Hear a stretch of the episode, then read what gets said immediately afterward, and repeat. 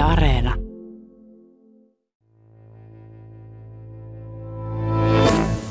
Huikentelevia, kepeitä, hillittömiä, hulvattomia.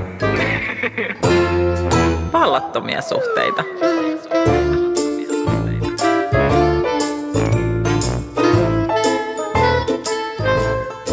On aika lopettaa ihailemasta omistavaa rakkautta.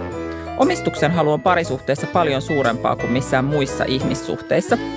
Me pidetään mustasukkaisuutta normaalina ja viihteessä sitä romantisoidaan. Mustasukkaisuus aiheuttaa kumppanin kyttäämistä ja omistuksen halu on tavallinen syy perhesurmienkin taustalla. Otsikoissa puhutaan intohimorikoksista ja myrskyisistä rakkaussuhteista, vaikka kyseessä on väkivalta. Mä väitän, että me voitaisiin paremmin, jos rakasta ei yritettäisi omistaa. Tämä on Vallattomia suhteita eli Yle Puheen sarja, jossa annetaan kyytiä totutuille hokemille rakkaudesta ja seksistä. Mä olen Riikka Suominen ja väitän, että rakkauskin pitäisi päästää kirmaamaan vapaana kesälaitumelle.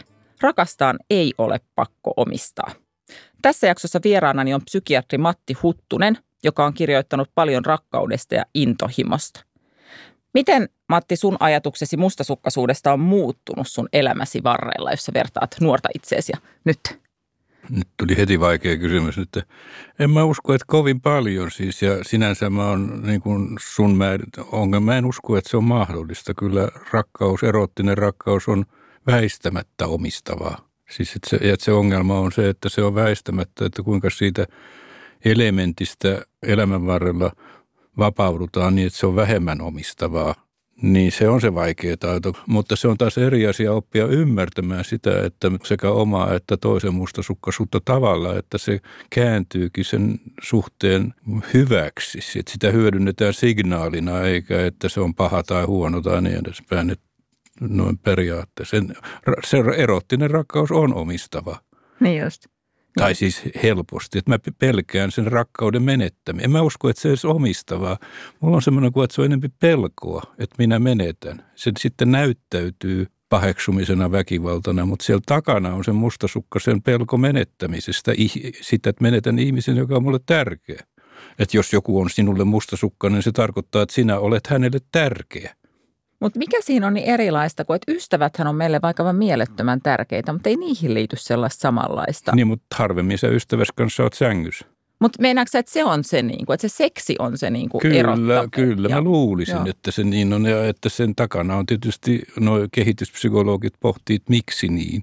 Niin kyllä mä luulen, että yleensä se liittyy ikään kuin perheen perustamiseen ja että mä kumppanini kanssa synnytän lapsia ja sitten olen kokonainen – ja silloin kun mä menetän, niin, niin että se, joka unohdetaan keskustelussa, että, että kysymys on myös perheestä, lapsista, joka sitten näistä syistä hajoaa. Nyt en tarkoita, että ero on aina paha, mutta kyllä se on iso asia. Ihmislapset on parikymmentä vuotta riippuvaisia sitä perheestä, että siellä on hyvä olla.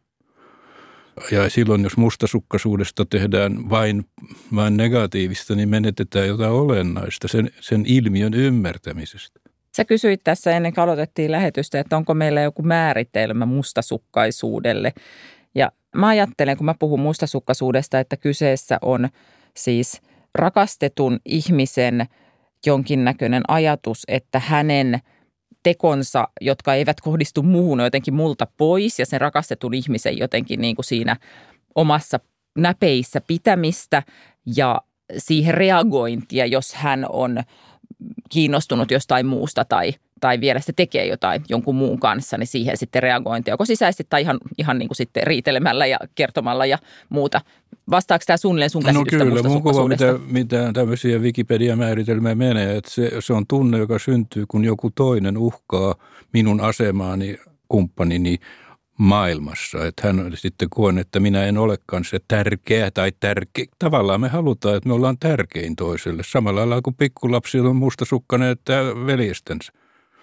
Sitä kutsutaan sisarkateudeksi, mutta kyllä se luonteeltaan on sama kuin, kuin ihmisen mustasukkaisuus. Mä pelkään, että veljeni vie mun asemani ja äidin prinssinä tai niin edespäin. Sen takia mä luulen, että se on syvästi ihmisen biologiassa se mustasukkaisuus. Niin just. Ruotsissa mustasukkaisuudesta puhutaan termillä svartsyykka, eli sairaus. Sä Matti Huttuna olet tutkinut ja hoitanut ihmismieltä kymmeniä vuosia ja toiminut myös psykiatrian professorina. Onko mustankipeys sairautta? Ei missään nimessä. Se on normaali tunne, jota me tunnetaan, kun me koetaan, että asemamme on uhattu. Mustasukkainen ihminen hän kärsii itse tavattomasti siis mustasukkaisuudessa. Se on sietämätön tunne siinä määrin, että ihmiset usein eivät halua sanoa, että mä oon mustasukkainen, mä oon vihainen tai mitä tahansa, vaikka siellä deep down on se mustasukkaisuus. Me ikään kuin hävetään mustasukkaisuutta, koska sitä ei saisi tuntea. Miksi toiset tuntee sitä enemmän kuin toiset? Toisaalta tietysti ihmisethän on eri, ihan rakenteeltaan eri intensiivisiä, että intensiteetti on ominaisuus, mutta kyllähän siihen liittyy – eri lailla itsetuntokysymykset, että mitä enemmän minun kuva itsestäni on riippuvainen siitä, että toinen, minä olen toiselle tärkeä, sitä enemmän mä, se toisen menettäminen uhkaa minua, mitä enemmän meillä on erilaista historiaa, joka siirtyy, puhutaan hienosti taakkasiirtymistä, että – jos meidän esimerkiksi lapsuuden kodissa on ollut hirveätä riitaa isän ja äidin kanssa tai, ja niin edespäin, niin ne, ne on hurjan traumaattisia ne kokemukset, jolloin mikä tahansa, joka muistuttaa sitä kauheata asiaa, niin se herättää, se vaan herättää niin voimakkaita tunteita. Ne, mä luulen, että ne, jotka on vähemmän mustasukkaisia, niin heillä on ollut aika onnellinen ja tasapainoinen koti, että he ovat itsetunnoltaan parempia tai että he ovat niin kauniita ja rohkeita, että kaikki heitä haluavat. Että siellä on tämmöinen itsetuntokysymys. Mitä, mutta sitten jos väitetään, että kyllä mä luulen, että ihmisen itsetunto on tavattoman hauras. Että me voidaan kuvitella, että mä en ole mustasukkainen, mutta auta armias sitten vuoden kahden kuluttua joutuukin kohtaan sen, mikä se on Shakespearen vihreän, vihreä silmäisen pedon, niin se on, se on hämmentävää, kuinka, kuinka ihmiset, jotka kuvitte, sinäkin ehkä kuvittelet, että et koskaan tule olemaankaan mustasukkainen lucky you. niin tämä on se, mikä mua vähän niin tavallaan viiltää tässä. Mä en ole ikinä tunnistanut itsessäni mustasukkaisuutta. Mä en ikinä muista ajatelleeni kenestäkään ihastuksesta tai poikaystävästä tai miehestä, että, että mä olisin mustasukkainen. Tavallaanhan se on kauhean helpottavaa, että en nyt ole hirveästi kaivannutkaan tällaista kurventavaa tunnetta rintaani. Ja toisaalta, kun sä sanoit, että se kuuluu erottiseen rakkauteen, niin sitten tulee pelko. helposti, niin. Tai ei. Niin sitten no. tulee pelko, että okei, että onko mä sisältä vähän kuollut. En tiedä, täytyisi tutkia siis. Sä kysyit, että mikä diagnoosi sulle pitäisi antaa, niin siihen pitäisi olla kolme neljä tuntia keskustella sitten ja tutkia tarkemmin, mutta no hypätään toiseen. Kyllä se on hirveän paljon itsetuntokysymys. Ja totta kai ne ihmiset, jotka ovat luonnostansa charmantteja, kauniita ja niin edespäin, he, heille se on helpompaa kuin kun musta kuitenkin tykätään, siis jos nyt näin sanotaan. Sellaiset ihmiset, se on niin kuin lahja jostain, että mun ei tarvitse pelätä, että minut jätetään, koska minä olen niin ihana tai hyvä tai niin edespäin. Se, silloin se on niin vahva se luottamus. Ainahan mustasukkaisuus on luottamuskysymys. Syystä tai toisesta olen, mä en enää luota kumppaniini en mä osaa sanoa, että siellä on, no jos hyppää toisen, kun mä siteeraan näitä, on semmoinen niin kuin hyvin kuuluisa Freudin oppilas, semmoinen Theodor Reikka, se määrätään, kun hän on Raik tai Reik. Hänellä on hieno kirja muun muassa Love and Lust, niin mun on vähän mieleen se, että joka on aika jännä ajatus, enkä mä tiedä onko se totta tai ei totta, mutta ajatuksena se on hyvä, että sitten kun me olemme itsetunnoltamme hyviä, että minä olen hyvä, niin me ei edes enää edes rakastuta. Siis, että rakastuminen on tietyllä lailla itsensä etsimistä, siis niin kuin mm. Platon Aristofanes, että me ollaan pantu puoliksi ja sitten me löydetään se ainoa oika. Ja joillekinhan se on niin, että ne onnelliset ihmiset, jotka sillä lailla kokee ja viettää koko elämänsä uskollisessa parisuhteessa, ne on, ne on löytänyt. Montako olet tavannut?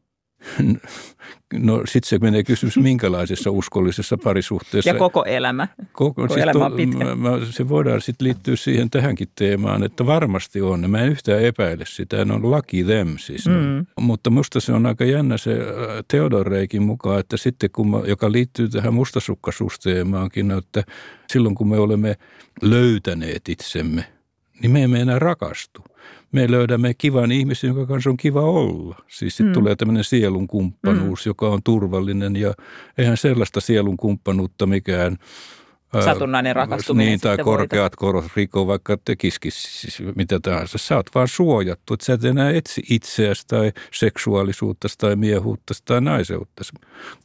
mulla on vaan niin hyvä olla itseni kanssa ja sitten sit siitä tulee tämä unelma, että me ollaan sielun kumppaneita, jotka olemme löytäneet toisemme ja jaamme elämämme, kunnes kuolema erottaa. Mä oon sitä mieltä, mä oon aika romantikko, että ihmisen toive on sellainen kumppanuus, jonka kanssa jaamme elämämme.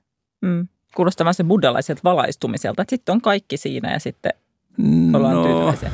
Buddha, buddhalaiset vähän kieltää nämä intohimot, mutta tai helposti ymmärretään, että ne kieltää, mutta onhan rakkaus ja intohimo ja seksi isoja asioita. Mm. Mutta se ei enää palvele sitä itsetuntoa sillä lailla, jolloin toisen ihastuminen tai flirttailu ei enää uhkaa mua niin paljon, koska tietyllä lailla mä koen, että mä pärjään itsekin. Tai mä oon sitä mieltä, että jos sä löydät jonkun kivemmän, niin sulla on vapaus jättää, mutta että mä, en mä halua, että sä oot mun kanssa moraalisista syistä tai velvollisuudesta tai sen, vaan sen takia, että mä oon, sä viihdyt mun kanssa semmoinen saksalainen näyttelijä kai, se on Lili Palmer on sanonut, että uskollisuus on lahja, mutta ei velvollisuus.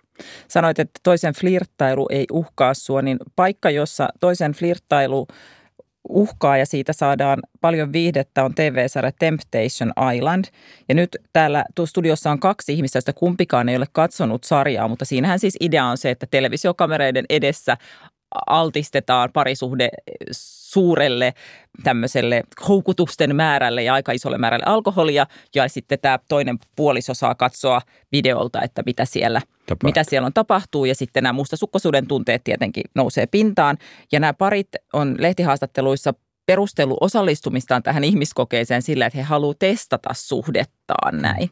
Onko tässä susta jotain järkeä psykiatrin silmin, että tämä on hyvä tuliko ja sitten sen jälkeen voi mennä naimisiin ja loppuelämässä onnellisena, kun sen saarenkin no, se, ainakin se jälkimmäinen voi olla uhka, että se ei varmaan ihan niin käy, mutta sehän on totta siis, että jos lukee mustasukkaisuuskirjallisuutta, että jotkut niin naiset kuin miehet ikään kuin leikkivät ja ne, ne niin kuin testaa kumppaninsa sitoutumista itsensä, että ne jossain juhlissa tietoisesti menee flirttailemaan toisen kanssa ja saa toisen kokemaan.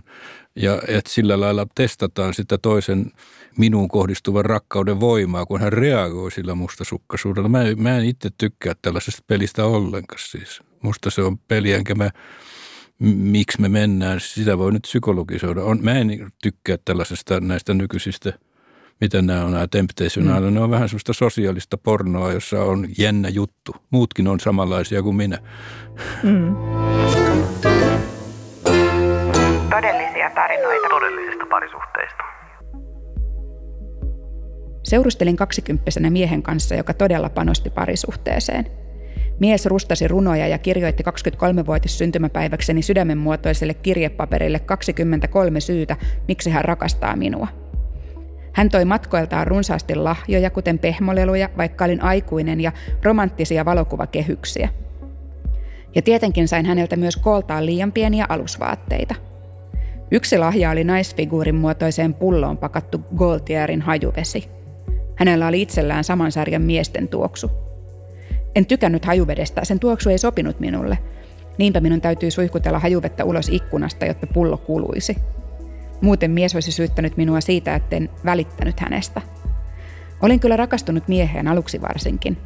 Olen itsekin romanttinen ja tykkään kynttiläillallisista, mutta en pystynyt ikinä vastaamaan hänen vaatimuksiinsa. Lopuksi rakkauden osoitukset olivat ahdistavuuden ja oksettavuuden huippu. Mies saattoi esimerkiksi testata, muistinko hänen perheenjäsentensä nimiä. Nyt aikuisena näen, että kyseessä oli lähinnä henkinen väkivalta.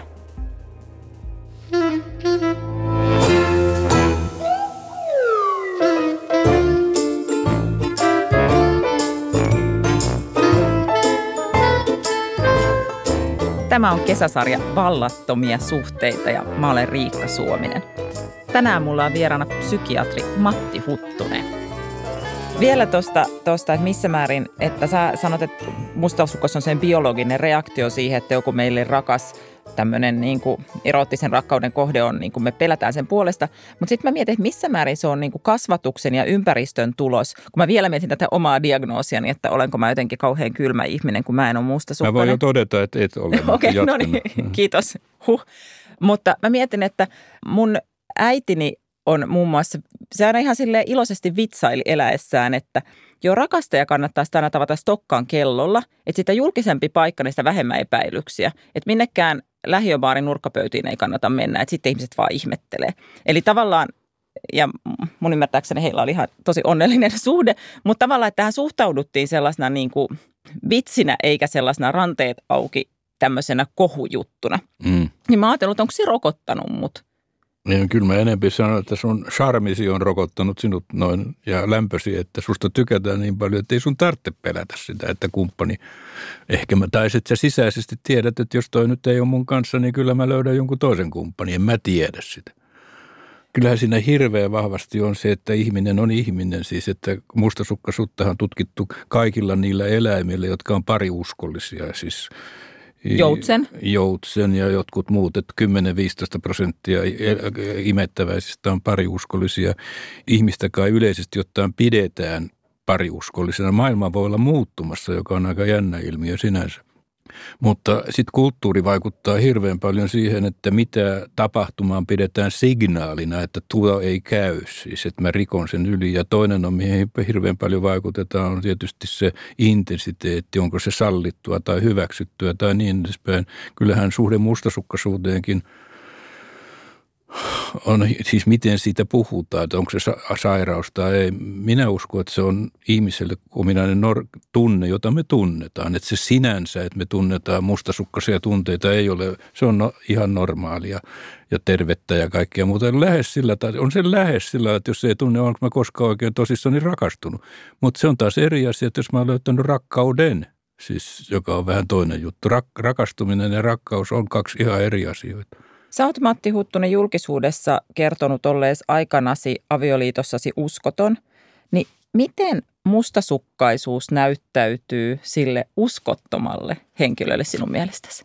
No siis nehän on hirveän kipeitä asioita, että jos mä puhun, niin nyt siellä on kaksi tasoa, että siellä on mukana aina häpeä, siis, siis toisaalta se, joka on mä en tykkää kovasti sanasta pettäminen, koska se on tietyllä lailla moralistinen sana. Tai mä oikeastaan oman historiani vuoksi uskoton, olen luvannut olla uskollinen ja pettänyt sanani.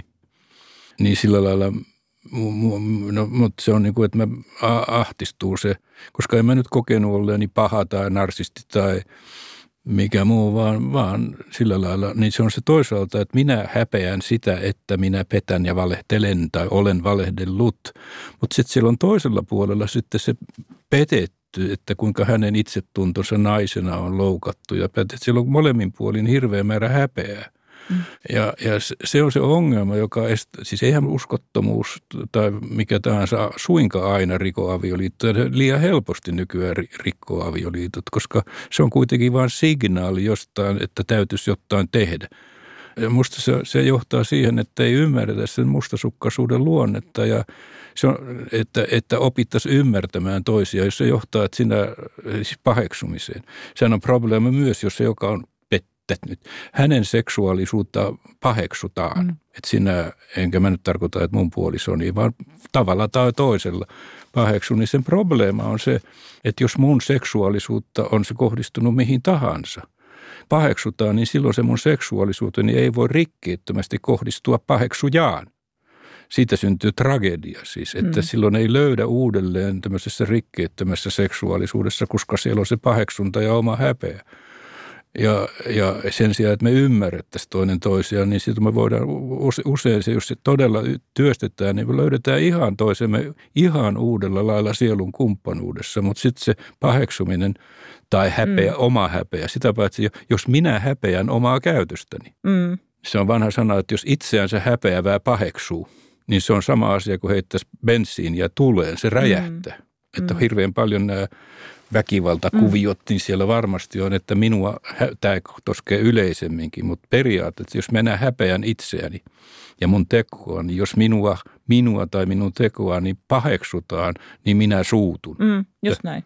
Ja se on se tragedia siinä tässä kuviossa. Ne on kipeitä asioita. Yhtä hyvin on, nyt se on tietysti yhtä väärin, että minä paheksun mustasukkaisuutta, kun mun pitäisi ymmärtää sitä mustasukkaisuutta, eikä paheksua tai pitää sitä sairautena tai niin edespäin. Se on, voisi sanoa, että kiva, kun eihän sitä ei voi sanoa, että se, että olet mustassa, minähän olen sulle tärkeä, mm. enkä loukkaantu.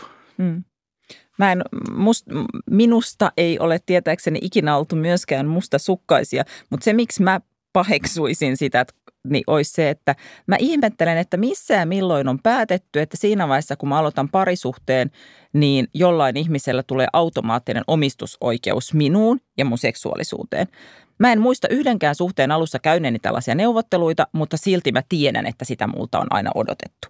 Eli siksi mä olisin, jos musta olisi oltu mustasukkaisen, niin mä olisin mulla aika närkästynyt silleen, että okei, missä on se paperi, jonka mä allekirjoitin. En ole nähnyt, eli älä tule. Siis sä et ole alttarilla sanonut, minä lupaan olla uskollinen myötä- ja vastaankäymisessä. No mä, joo, mä oon mennyt vaan kerran naimisiin ja siellä joo tosiaan nyt kun kysyt, niin taisin tosiaan sanoa. Mutta en tiennyt, että mihin sitoudun. Niin no, kyllähän tietysti leikkinä on vakavia asioita, että kyllähän tietysti voi sanoa, että myötä ja vastoin käymisessä ole rinnalla. Sen pitäisi sisältää nämäkin. Mm. Että ei mm. sen vuoksi, että mm. se on vastoinkäyminen, se jaetaan yhdessä. Näissä kuvioissa se paheksuminen on aika, eikä nyt en paheksu paheksumista. Siis jos mä olisin entisessä elämässä, jos mä olisin ymmärtänyt, niin mä olisin ymmärtänyt sitä, enkä niin edespäin. En, jos minun seksuaalisuutta tai sen ilmenemismuoto, joka oli hyvin sinänsä paheksuttiin, niin mä en sitten ymmärtänyt sitä katkeruutta, tai ei se olisi katkeruutta, sitä vihaisuutta. Jos minä olisin ymmärtänyt ja mm-hmm. olisin tullut ymmärretyksi, se olisi johtanut toisenlaiseen – joissain tilanteissa näin parisuhteessa, niin jos toinen, toinen loukkaa ja minä suutun, niin mä aina sanon, että muista, että jos sä paheksut toisen seksuaalisuutta, niin se ei koskaan kohdistu sinuun sitten täyteläisenä. Sitten se ihminen, jos kaipaa läheisyyttä tai seksuaalisuutta, se etsii sitä tai muualta tai sitten se tukahtuu mm. ihmisenä. Mm. Jos siihen pitäisi sanoa, että miten sitä voisi sanoa, enkä mä tätä vaadi, sanoa, että hyvä kun kerroit tai hyvä kun tuli ilmi, se sattui, mutta sinä, sinun on tärkeää, että sinä uskallat olla oma itsesi, niin silloin sellainen atmosfääri johtaa toisensa ymmärtämiseen. Kun mä ajattelen, että mehän halutaan parisuhteessa tulla rakastetuiksi sellaisena, millaisia me oikeasti ollaan, niin se on kauneinta, mitä tavallaan voi olla, että meistä tykätään ei siinä kiiltokuvaversiona, jota me esitetään, vaan niin kaikki ne niin Toisia, to, niin, et, onko se vika, että halunnut joskus toista? Mm. Me hävetään itse usein niitä haluja. Me, me hävetään, että me, mm. meillä on suhteen ulkopuolisia haluja, me hävetään monia muitakin haluja, niin sitten se, että, että jos joku suhtautuu niihin lämmöllä ja ymmärryksellä, niin sehän on ihan maailman kaunein rakkauden osoitus. No se on varmaan se se on varmaan osittain se, mistä me ennenkin puhuttiin, tätä Carl Jungin kuuluisaa lausetta, jota, joka sitten on, pyörii, olen joskus sanonut, niin sitten se pyörii, että Huttunenkin on näin sanonut, että todellinen uskollisuus kasvaa oikeudesta olla uskoton. Nyt mun ymmärtääkseni se liittyy tähän, e, että kun ollaan nuoria, niin sitten meillä on haluja ja on yksi, yksi tuttava, joka sanoi, että hienoin tapa sitoa toinen itsensä on antaa hänelle vapaus. Ne harva parisuuden, jossa on viettänyt tavattoman rikkaan elämän, siis todella hieno. Mä on kaksi mielessä. Siis nyt me on onnellisia paria, mutta nämä oli sillä harvinaisen onnellisia paria. Niin molemmilla pareilla oli nuorena siis ulkopuolinen suhde. Ja ne kykeni työstämään sen sitten ja antaa toinen toisillensa vapauden paheksumatta. Niin ne suhde ei pahentunut eikä se oikeastaan syventy kumppanuutena. Ja, ja sitten se niin kuin jollain lailla lähes paradoksi on, ei, ei, eivät he kovin kauan sitä vapauttansa toteuttaneet. Sitten se, mitä sillä on kivempi olla sun kanssa. Just näin. Tämä on Vallattomia suhteita ja mä olen Riikka Suominen. Tässä jaksossa me keskustellaan mustasukkaisuudesta ja siitä, että mä pidän sen romantisointia vaarallisena. Kaksi kolmasosaa suomalaisista on kokenut mustasukkaisuutta kumppaninsa taholta – ja sitten yhdessä ääripäässä on erittäin mustasukkaiset ihmiset, ja kun he ei enää pysty hallitsemaan mustasukkaisuuttaan, niin he pyrkii hallitsemaan kumppania, ja tällöin mustasukkaisuudesta tulee lopulta sairaaloista. Niinpä Suomessa tehdyistä henkirikoksista mustasukkaisuus on päämotiivi hiukan useammassa kuin joka kymmenennessä, ja naisten tekemissä henkirikoksissa on kaikkein tavallisin motiivi. Yle puhe. Vallattomia suhteita.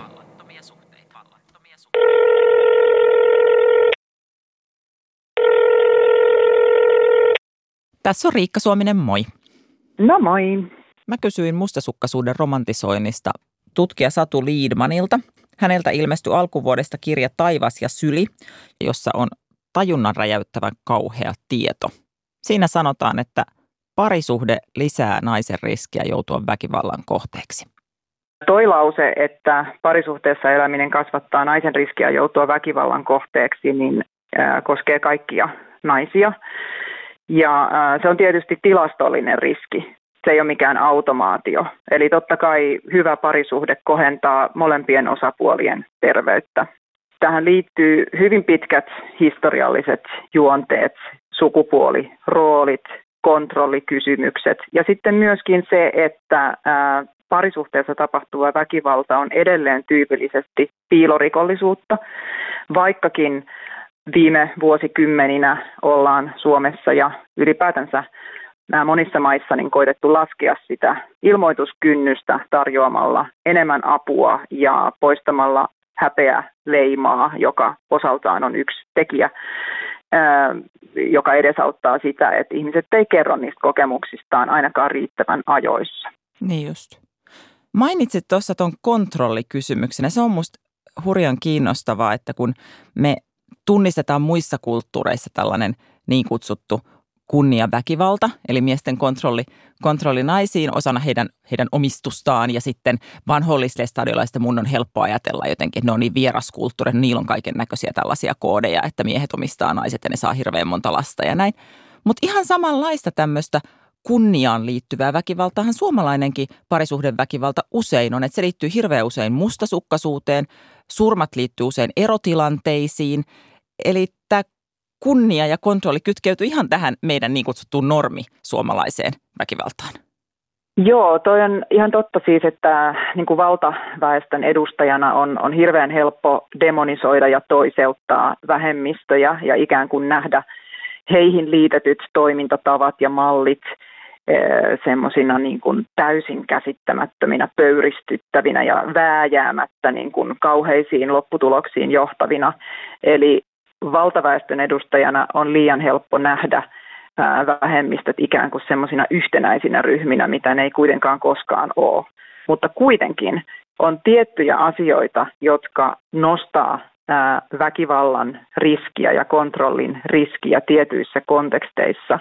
Ja tähän liittyy, jos puhutaan kunniaan liittyvästä väkivallasta, tai toisaalta sitten nyt esimerkkinä vanhoillislestadiolainen kulttuuri, jota tuossa kirjassa on tutkinut, niin liittyy nimenomaan se yhteisöpaine. Ja se on sellainen, mikä on hälventynyt historian saatossa ja vähentynyt valtavirta mm, yhteiskunnan parisuhteista. Eli mustasukkaisuudesta puhutaan edelleen suomalaisessa parisuhde kontekstissa ja väkivallan kontekstissa. Kontrollista puhutaan, väkivaltaa tapahtuu ja nämä on kaikki ihan niin kuin totta. Mutta se, mikä siitä puuttuu, on ajatus siitä, että väkivallan tekijä toimisi puolustaakseen niin kuin laajemman yksikön kunniaa. Eli mies puolustaa omaa kunniaansa, mutta ei sitten mitään niin kuin ryhmänsä kunniaa. Joo, eli tavallaan niin kun, jos nyt puhutaan vaikka tämmöisistä parisuhde- tai perhesurmista, joita on, on niin kuin selitetty valtavirta yhteiskunnan kontekstissa esimerkiksi miehen loukatulla kunnialla. Esimerkiksi hänen ajatuksellaan siitä, että, että vaimo on, on pettänyt tai, tai hän on epäonnistunut miehenä, isänä tai, tai vaikkapa elättäjänä, niin voi olla, että hänen niin kuin tavallaan psykologiassaan, hänen päässään tämä mekanismi toimii näin, mutta silloin hän, hän, on, hän kokee itse tulleensa loukatuksi. Hän ei ajattele, että hänen täytyy tehdä se väkivallan teko puolustaakseen niin kuin laajemman viiteryhmänsä arvoja tai kunniaa. Eli siinä mielessä kunniaan liittyvä väkivalta on oman tyyppisensä ongelma. Siihen liittyy nimenomaan tämä yhteisöpaine, ja kollektiivinen käsitys siitä, että miten pitää ratkaista haasteita, ongelmia, vääräksi katsottua käytöstä. Suomessa tehdyistä henkirikoksista mustasukkaisuus on tavallinen motiivi. Samaan aikaan me mustasukkaisuus on erittäin romantisoitu ilmiö. Tosi rakkaus on sellaista aika tulista ja se pitää osoittaa näyttävillä tempuilla ja, ja tällä tavalla – lehdistössä voidaan puhua yhä edelleen intohimorikoksista. Missä määrin Satu Liidman me sun mielestä romantisoidaan mustasukkaisuutta, vaikka siihen liittyy tällaisia väkivaltaisia ilmiöitä? Siis aivan liikaa edelleen. Ja tämähän näkyy niin kuin usein esimerkiksi populaarikulttuurissa, vaikkapa elokuvissa, jotka itse asiassa aika vahvasti voi kuitenkin vaikuttaa ihmisten käsitykseen siitä, että mikä on niin kuin parisuhden normi tai miten tulee tai ei tule toimia. Että kyllähän niin kuin seksuaalisuus ja väkivalta on kietoutunut meidän kulttuurissa historiallisesti yhteen monin eri, eri tavoin ja siihen liittyy niin tuo mustasukkaisuusaspekti. Että tavallaan jos ajattelee niin kuin hyvin pitkää kristillistä historiaa, niin tavallaan ajatus siitä, että se vaimon huoruus on aina vakavampi kuin miehen, koska sitä kautta voi tulla ikään kuin väärä perillinen taloon. Eihän näin enää juurikaan kukaan ajattele, mutta tästä tavallaan ne asenteet ja ne, ne niin kuin mallit ja se sukupuolittunut ajatus siitä, että, että ikään kuin vaimon tulee olla miestä siveellisempi, koska hänen siveettömyytensä on ikään kuin suurempi riski sille perheyksikölle, niin täältä se niin kuin juontaa. Ja totta kai niin kuin intohimoa ja rakkautta, ehkä vähän lainausmerkeissäkin ajatellen, niin käytetään edelleen selittämään siis jopa kuolemaan johtavaa parisuhdeväkivaltaa. Tämä käytännössä johtaa siihen, että puolustellaan ää, parisuhdeväkivaltaa. Se ikään kuin etäännyttää siitä tekijän vastuusta, jos käytetään intohimorikos tai mustasukkaisuusdraama termejä. Ja, ja se on mun mielestä niin kuin vaarallinen tie. Että kyllä siellä pitäisi pystyä näkemään se, että missä raja kulkee. Ja raja kulkee tietenkin siinä, että väkivalta on aina kaikissa muodoissaan väärin, kehen tahansa se kohdistuukaan ja millä ikinä sitä sitten selitetäänkään. Kun mediassa kirjoitetaan kuitenkin tällaisista asioista, mihin liittyy sitten mustasukkaisuuden nimissä tehtyä vainoa tai väkivaltaa, niin mikä olisi Satu Liidman sun mielestä parempi tapa kuin viitata intohimorikokseen tai sydänsuruihin, tota, rakkaudessa räytymiseen? Mikä olisi vastuullinen tapa medialta puhua tällaisista rikoksista?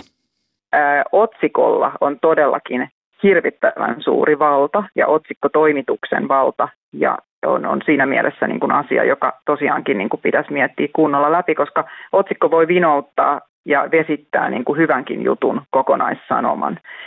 Et sen takia tällainen termi kuin intohimorikos ja mustasukkaisuusdraama heittäisin sen varsinkin otsikkotasolla aivan suoraan niin kuin romukoppaan. Väkivalta on väkivaltaa ja toisaalta siis on hirveän tärkeää tietenkin yrittää ymmärtää, miksi väkivaltaa jossakin tilanteessa on tapahtunut. Vain sen ymmärryksen kautta me voidaan jatkossa sitä ehkäistä ja toisaalta auttaa, mutta ymmärtäminen ei voi tarkoittaa millään tapaa hyväksymistä. Ja tämmöinen termi kuin vaikka mustasukkaisuus, draama, niin, niin tota, vähättelee sen väkivallan vakavuutta ja sen uhrin kokemusta ja tavallaan siirtää sitä vastuuta niin kuin pois tekijältä. Ja siinä mielessä niin ää, luopuisin näistä termeistä otsikkotasolla.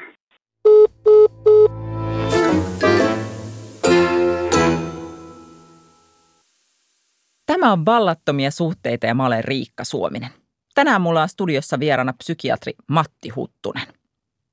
Tällä hetkellä vaatimus uskollisuudesta on tiukentunut. Se on tiukentunut viime vuosikymmeninä. Näkyykö Matti Huttunen sun vastaanotolla, että mustasukkaisuus olisi lisääntynyt vai höllentyykö se, kun avoimet suhteet ja polyamoria ehkä vähän lisääntyy tällä hetkellä? En mä osaa sanoa, siis liitetään taas Ester Perelin. Hänellä on hienoja luentoja siitä, kuinka, kuinka koko avioliiton instituutio on muuttunut siis tuolta 60-luvulta esimerkiksi niiltä ajoilta, kun oli niin edespäin. Että ennen vanhaa avioliitto oli paljon turvatumpi. Se oli selvä kontrahti. Eihän mun vanhempien sukupolvessa erottu. Se oli niin kuin rakenteeltaan turvallinen – se on minun ymmärtääkseni Perelin idea, että 60-luvun alta sitten kaksi tekijää on vaikuttanut siihen, että se ei enää ole niin, että toisaalta naiset meni töihin ja toisaalta naisen seksuaalisuus vapauttui, kun tuli ehkäisyvälineet ja niin edespäin. Nainen ei enää ollut niin taloudellisesti riippuvainen ja nainen sai haluta. niin se on johtanut sitten siihen, että jos ennen ei erottu, tai erottiin vain, jos se oli ihan hirveä.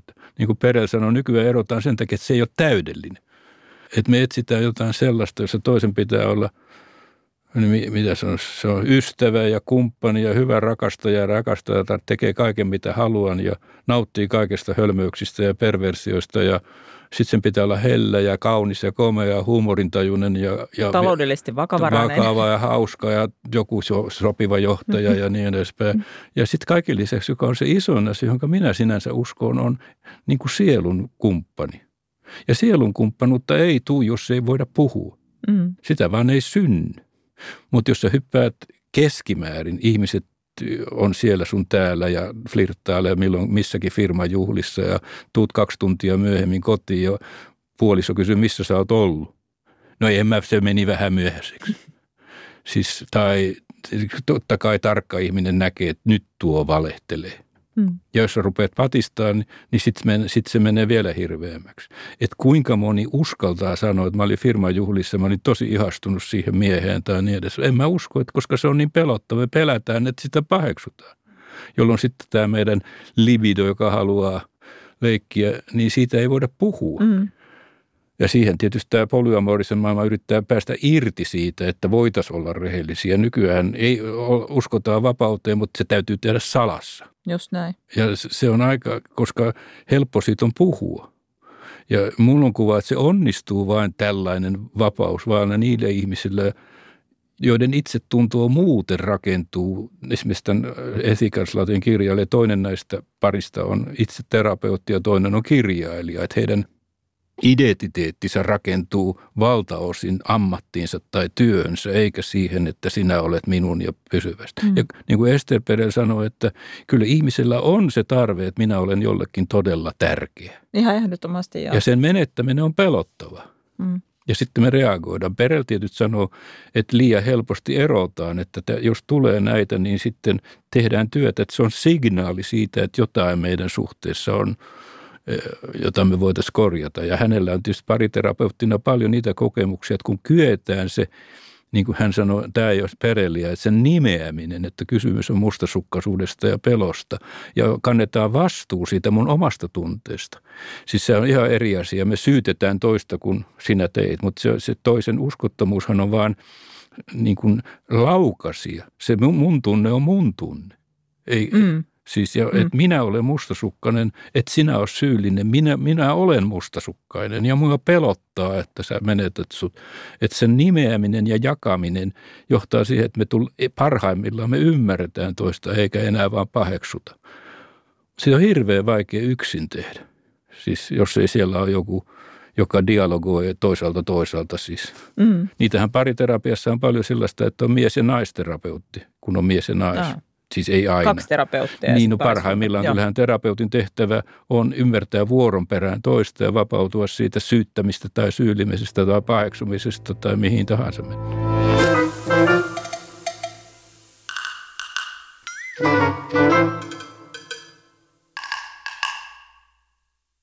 Musta on kiinnostavaa, että työpaikalla ja ystävyyssuhteissa omimista pidetään vähän lapsellisena, mutta rakkaudessa sama omistuksen halu on kuumaa tai ainakin söpöä. Ja kun mä sanon, että me nykyisellään normalisoidaan ja ihannoidaan sitä, niin se näkyy musta esimerkiksi tämmöisessä uudessa termissä kuin mikropettäminen. Se tarkoittaa netissä tapahtuvaa flirttailua ja viestittelyä, jota ei näytetä puolisolle – Siis nyt yhtäkkiä raja on niin tiukka, että pelkkää toisen kanssa viestittelyäkin kutsutaan pettämiseksi. Ja tällainen johtaa mun mielestä kumppanin kyttäämiseen, joka on lähinnä vaarallista, koska tutkitusti parisuhden väkivaltakaan ei yleensä olla ruumiillisena väkivaltana, vaan jollain kontrollina. Tavallista on, että suhteen alussa alkaa ilmentyä mustasukkaisuutta, jota käytetään kontrolloinnin rajoittamisen keinona. Ja mustasukkaisuutta voi olla vaikea mieltää väkivallaksi – Päinvastoin suhteen alussa se voi tuntua rakkaudelta ja välittämiseltä. Mutta sitten on tapauksia, joissa lopussa se sekoittuu digitaalista kyttäämistä ja kumppanin elämän rajoittamista. Mun mielestä tämmöinen mikropettämisestä puhuminen on lähinnä suhteen mikromanageerausta. Yritetään kontrolloida kaikkea, mitä toinen tekee ja kuvitellaan, että kaikki pariutuneen ihmisen elämässä pyörisi kumppanin ympärillä. Mitä mieltä sä psykiatri Matti Huttunen olet termistä henkinen pettäminen? Onko sellaista? No ei, no onhan se hyvä kuvio kyllä, jos hyppää mustasukkaisuutta, on A, kahdenlaista mustasukkaisuutta näissä mm. kirjoissakin. On siis seksuaalinen uskottomuus ja sitten on emotionaalinen uskottomuus. Siis että mm. keskimäärin on niin, että miehet on enemmän mustasukkaisia siitä, että heidän kumppaninsa menee sänkyyn. Kun taas naisille se on pelottavampaa, että heidän miehellä on joku sielun kumppani. Siis mm. siitä keskustellaan, mikä sen biologia, se on osoitettu uudelleen ja uudelleen. Onko se henkinen pettäminen tätä, että minä puhun asioista jonkun naisystäväni kanssa, mutta en puolisoni kanssa, niin jos ajattelee Ikosen määritelmää kehdosta hautaa vastavuoroinen tarve, niin se, siitä syntyy, että miksi mä en voi puhua puolisoni kanssa noin periaatteessa. No johtuuko se siitä, että jos mä puhun – niin sitten tulee tappelu tai niin edespäin, vai jo, mistä se nyt ikinä johtaakaan. Mutta kyllä se on, se on yhtä uhkaavaa, että kumppanilla on sielun kumppani. Se on vähän eri asia kuin ystävyys ja niin edespäin. Mutta jos mä en ole luottavainen, niin se on pelottavaa, siis niin edespäin. Kyllähän nämä sanoo, että mustasukkaisuuden tunteet ovat tärkeä asia, että ne voi olla signaali jostakin, eikä heti se on paha vai huono. Se voi olla signaali sellaisesta, että hänellä on jo alkava suhde, mm. ja jos ei siitä voida puhua. Tai onhan se hyppää taas polyamorisen suhteen, että jos se, jos se joka sanoo, että tulin vähän myöhään, että missä, jos ei se voi sanoa, että jossain voi meni vähän myöhään ja joi vähän liikaa drinkkejä, mutta ei voi sanoa, että kävin muuten sängyssä siinä välissä, niin kyllähän se vähän probleema on se epärehellisyys. Mm. Ehdottomasti. Niin, ja, mutta ketkä on ne, jotka uskaltaa näistä puhua näistä inhimillisistä tunteista, koska siellä on niin vahva se eroottisen rakkauden paheksunta. Se on niin uhkaava. Mm. Mm. Kyllä se on luultavasti yhtä uhkaavaa, että kerroin, että mun, mulla sillä miehellä tai naisella on niin kiva jutella sen kanssa, kun hän ymmärsi sinua, mutta sinä et ymmärrä. Niin, se, se, se olisi mustakin, vaikka mä tässä julisten, että mä en tunne mustasukkaisuutta, niin mua loukkaisi ihan hirveästi, jos mun puoliso olisi sillä tavalla, että viimein löytyy ihminen, jolle voin kaiken asiani kertoa. No niin, hän löytyyhän se mustasukkaisuus siellä. Se menet tähän kirjaan, että naiset on enemmän siitä mustasukkaisuudesta. Mutta siinä olisi jotain sellaista, että anna niin. mulle edes mahdollisuus. Kertoisit mulle samat no, jutut jos, ja antaisit mulle mahdollisuus. No, jos, jos et sä pysty puhumaan silloin. Niin. Koska sä, sä reagoit niin tai näin tai paheksut hänen seksiänsä tai poliittista mielipidettänsä tai mistä tahansa. Siis ei, ei ihanteellinen sielunkumppanuus ole kovin helppoa saavuttaa. Mm. Sitä paitsi onhan näitä tarinoita, että älä ikinä mene naimisiin se varjoudu sellaisen kanssa, jossa et voi kuvitella, että 90-vuotiaana on kiva jutella parvekkeella. Että se mm. mentaalinen yhteys, että se säilyy, kumppanuus, sinne on lopulta paljon tärkeämpää kuin se sänky.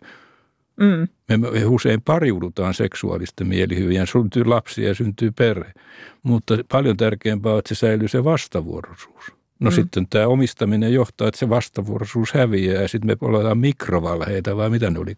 Mikropettämistä. Niin. Aletaan viestitellä siellä netissä jonkun vanha heilan kanssa. No onhan sekin ongelma. Sitähän kanssa pidetään niin kauheana sitten, että katsotaan sitä sun tätä mailia tai tekstiviestiä. Nykymaailmassahan ne on usein, joka laukaisee ne, että näkyy vahinko. Mä en taas ihan ymmärrä sitä, niin paheksutaan. Kysymys on totuuden etsimisestä. Kyllä ihmisellä on halu tietää, mistä on kysymys. Ja se, kun toinen sanoo niitä tai näitä, niin se johtaa sitten siihen, että mä haluan tietää, mikä on totta. Ja ei se, että mä haluan tietää, mikä on totta, on varsinaisesti kyttäämistä. Mun, mun ymmärtääkseni, joilla on hyvä suhde, ei niiden tarvitse sellaista. Siis. Mm. Et ne voi puhua näin siitä, mutta se on, et mua vaivaa se, että sitä pidetään kaikkein kauheampana, kun jokaisella meillä pitää olla yksityisyys omaan elämäämme ja näin ollen minun kännykkään ei saa mennä ja se on ihan se on suurempi rikos. Miksi sitä voida puhua? Mm. Mä yritän puhua siitä, että sen takana on se, että mä haluan tietää, mistä on kysymys. Mm. Musta ihmisellä parisuhteessakin on oikeus yksityisyyteen ja myös oikeus salaisuuksiin, mutta sitten on tietenkin reilua antaa sille ihmiselle, jonka kanssa jakaa elämäänsä, niin mahdollisuus tuntea sut oikeana ihmisenä. Niin, mutta onko se mahdollista, jos me, me ei kerrota kaikesta? En mä nyt, niin. mä, mä, mä hyväksyn mm. sen, että se yksi... Mutta se on musta semmoista rajanvetoa, että Ai, ei, ei voi olla niin, että parisuhde tarkoittaa, että mun jokainen asiani on pöydällä koko ajan. En mä ole semmoista, niin. en mä ole semmoista sanonutkaan, mutta on se kive, nyt itsehän sä äsken sanoit, että sua loukkaus kaikkein eniten, mm. jos ei sulle kerrota. Mm. Se edellyttää tätä, että sulle kerrotaan, mutta sinulla on oikeus yksityiseen. Musta se on eri asia. Musta mä en ajattele, että mulla pitää olla oikeus tota niin, puolisoni sähköposteihin tai muihin, mutta mä oletan, että jos hänellä on jotain niin kuin – semmoisia asioita, mistä hän haluaa uskoutua, että hän antaisi mulle mahdollisuuden ymmärtää niitä ennen kuin hän kertoisi niitä jollekin muulle. No accepted, mm. mutta useinhan me testataan puolisoamme, mm. että voikohan me puhua. Siis me testataan ja sitten me huomataan, että se toinen vähän hätkähtää. Mm. Niin sitten me ei uskalleta edetä, mm. koska se, että me lähetetään mikroviestejä, että mulle voi puhua sitä sun tätä, jos sä puhut, to- en mä en osaa sanoa, mutta mm. se mikroviestintä, mitä voi puhua ja mitä ei, niin koko ajan vaikuttaa. Mä uskon läheisyyteen. Mm. Ja tietyllä lailla mä oon sitä mieltä, että vaikka mä oon samaa mieltä, että jokaisella on oikeus salaisuuteen, niin kyllä ihan läheisyydessä ei nyt niin hiir... Ainakin me suurin piirtein tiedetään, mitä me ajattelemme. Todellisia tarinoita todellisista parisuhteista. Tiesin heti, että elämäni muuttuu, kun avasin oven ja astuin kotimme eteiseen. Hän istui sohvalla ja itki. Lentoliput oli jo kuulemma katsottu valmiiksi. Hän oli ensin ajatellut vain kadota, lähteä mitään sanomatta, mutta oli tullut viime hetkellä toisiin ajatuksiin. Ehkä terapiassa oli sanottu, että niin ei kannattaisi tehdä. Missä vaiheessa salaisuudet tulivat väliimme? Miksi en huomannut yhtäkään merkkiä siitä, että jotain oli vialla? Mikä oli totta? Minun vai hänen kokemuksensa tästä suhteesta?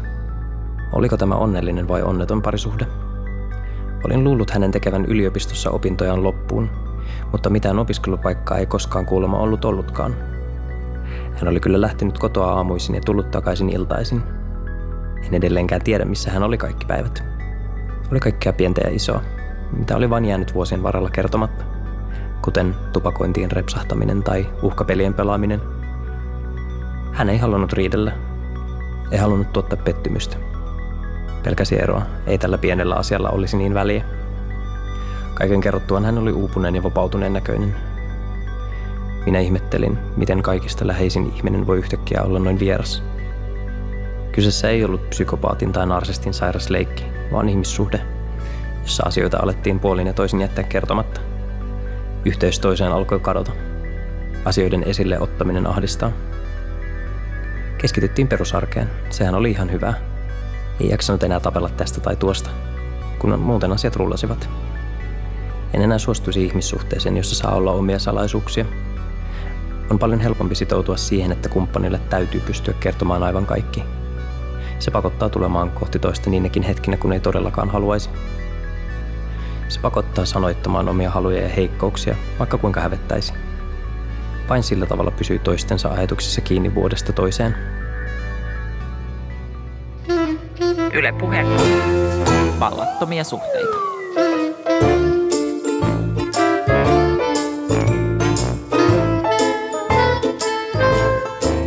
Riikka on se kaunis tyttö, taivaskin sen todistaa. Onnellinen on se poika, joka Riikan omistaa. Näin merunoiltiin alaasteella ja nykyään Instagram-kuviin merkitään poikaystävä tunnisteella hashtag mun. Nyt viimeksi Hesarissa suositeltiin tuoretta parisuhdeopasta, joka väittää, että suhdetta uhkaa kaikki, mikä tulee kahden ihmisen väliin, jopa lapset, läheiset ystävät tai itsensä kehittäminen. Aika tavalla meille romantisoidaan tällaista hyvin tiivistä ja aika omistavaa parisuhdekäsitystä. Niin no ei kai pienitalo preeria maailmassa on niin omistavan onnellisia onnellinen perhe. Siellä ei niin hirveästi kilpakosioita siellä preerialla niin, niin, niin, niin, mutta kyllähän se meidän maailmassa on se onnellinen perhe, jos kaikilla on hyvä olla siis. Mm. Ja nykyään, kun sä äsken kysyit, että onko enemmän, mä en ehkä mm. vastannut kuin tästä, että onko enemmän mustasukkaisuutta tai vähemmän. Mä luulen, että se liittyy siihen, että avioliitto, kun se ei ole enää instituutti ja se menee niin paljon herpiön rikki, niin se on johtanut siihen, että ruvettu niin kuin puhumaan uskollisuudesta, koska se ikään kuin, ikään kuin sen suojaksi, että se ei mene rikki ja niin edespäin. Silloin ennen vanhaan, että et sen takana on se, että puhutaan, kuinka tärkeää tämä on uskollisuus, mitä se uskollisuus on. Voihan se olla sitä kauneimmillaan sä myötä- ja vastoin käymisissä niissäkin tilanteissa, jos toinen tai toinen on ollut. Sehän on todellista kanssakäymistä ja sielun kumppanuutta.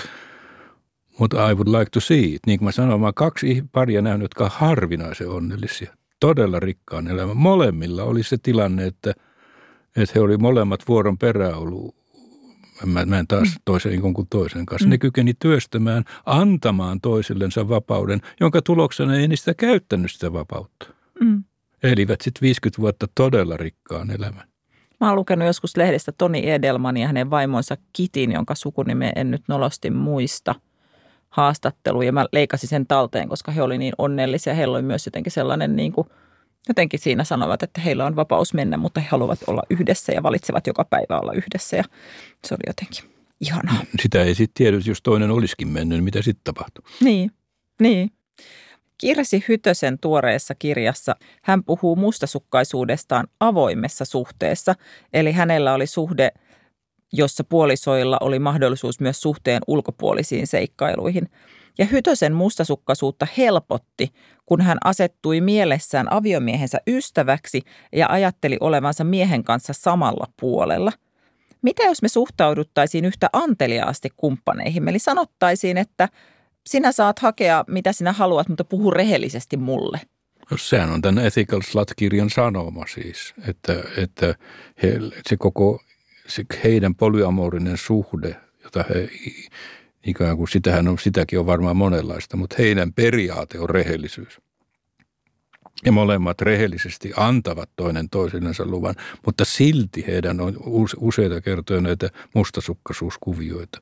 Että se, se kuitenkin johtaa siihen pelkoon, että tulla hylätyksi, niin kuin Jonesko sanoi, tulla hylätyksi elämässä, kuolemassa, että hän löytää jonkun paremman kumppanin et, et, ei, ei me päästä, siellä on kuitenkin se kaipuu kodista ja kumppanuudesta ja sielun kumppanuudesta ja niin edespäin. Jos on vielä koukussa seksiaddiktio, mm. siis siihen intohimoiseen tuntemattoman ihmisen kanssa siellä missä tahansa mennään. Sehän on voimakas tunne, joka vie mukanansa siinä kuin alkoholi. En mm. mä paheksu kumpaakaan. Mm. Niin onko se sairaus sitten? Ihmisyys. Ei, mutta addiktio, siis se, tavallaan, no, nähdäänkö se, se, nähdäänkö se, se psykiatrina se, vaikka sairautena? Sehän riippuu taas määritelmä. Addiktiotahan kaikki määritelmä on se viinaseksi tai pelit, pelit tai no, korkeakorkoiset kengät tai mikä tahansa. Siis, et silloin kun se on pakonomainen ja häiritsee minun elämää ja ystäviä ja tuttavuuksia, niin silloin missä kohtaa se on pakonomaista ja niin pakonomaista, että se vie mun koko mielen ja rikkoo kaiken niin edespäin. No siitä tulee taas se kielto. Sitten se menee taas Carl Jungiin, että todellinen uskollisuus lähtee oikeudesta olla uskoton, koska se menettää, se menettää sen valorin, se uskottomuus, kun mä saan vapauden. Se ei ole enää kiellettyä tuohon kun sanot, että siitä lähtee houkutus pois, kun se on sallittua, niin mä ajattelen osin myös niin, että näissä luvattomissa rinnakkaissuhteissa niin se polttoaine on se yhteinen salaisuus.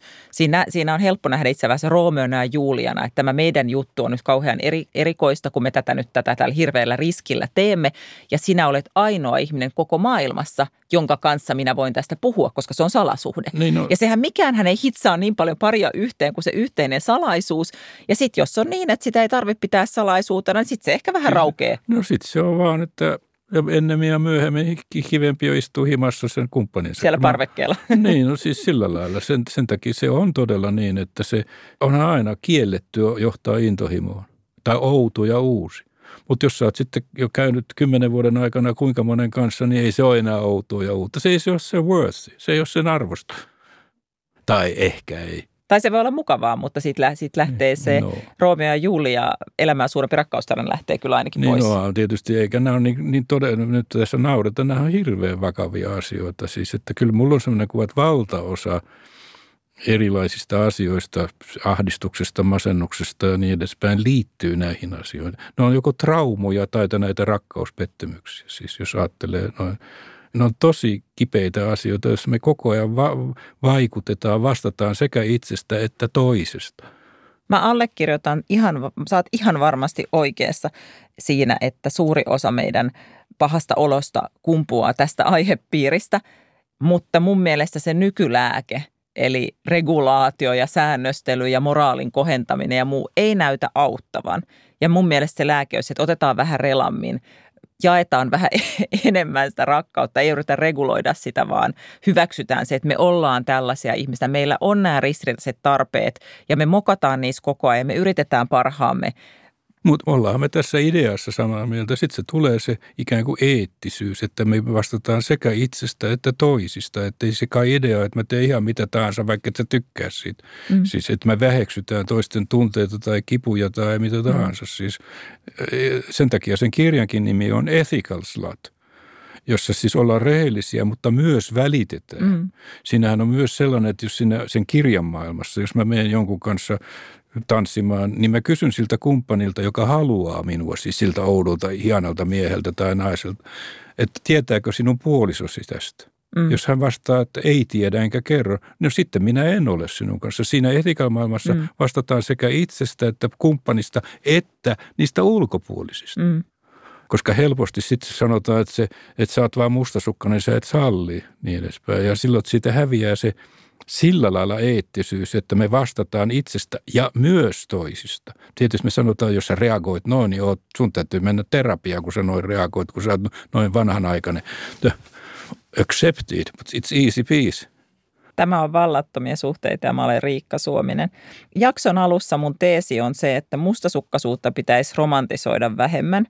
Nyt me ollaan todettu tässä, tai mä olen tota, saanut oppia, että mustasukkaisuus on ensinnäkin normaalia, normaali tapa reagoida jonkun rakkaan ihmisen menettämisen pelkoon.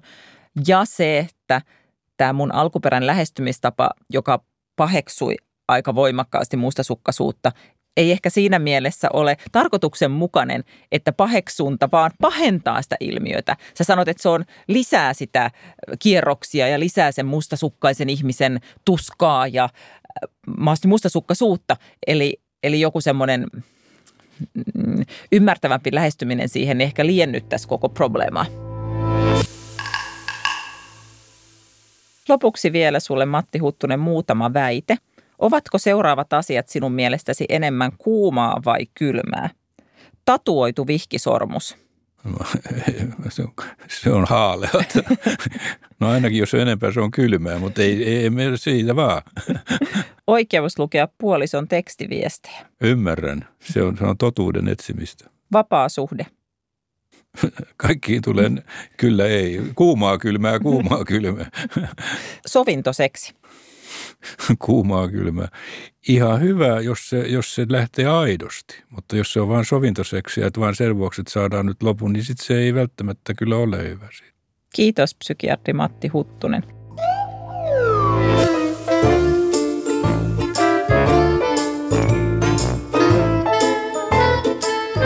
Tämä on Yle Puheen kesäsarja Vallattomia suhteita ja mä oon Riikka Suominen.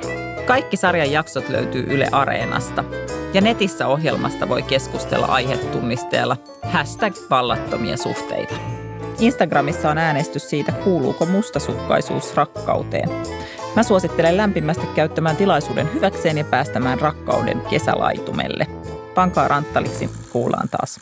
Moikka!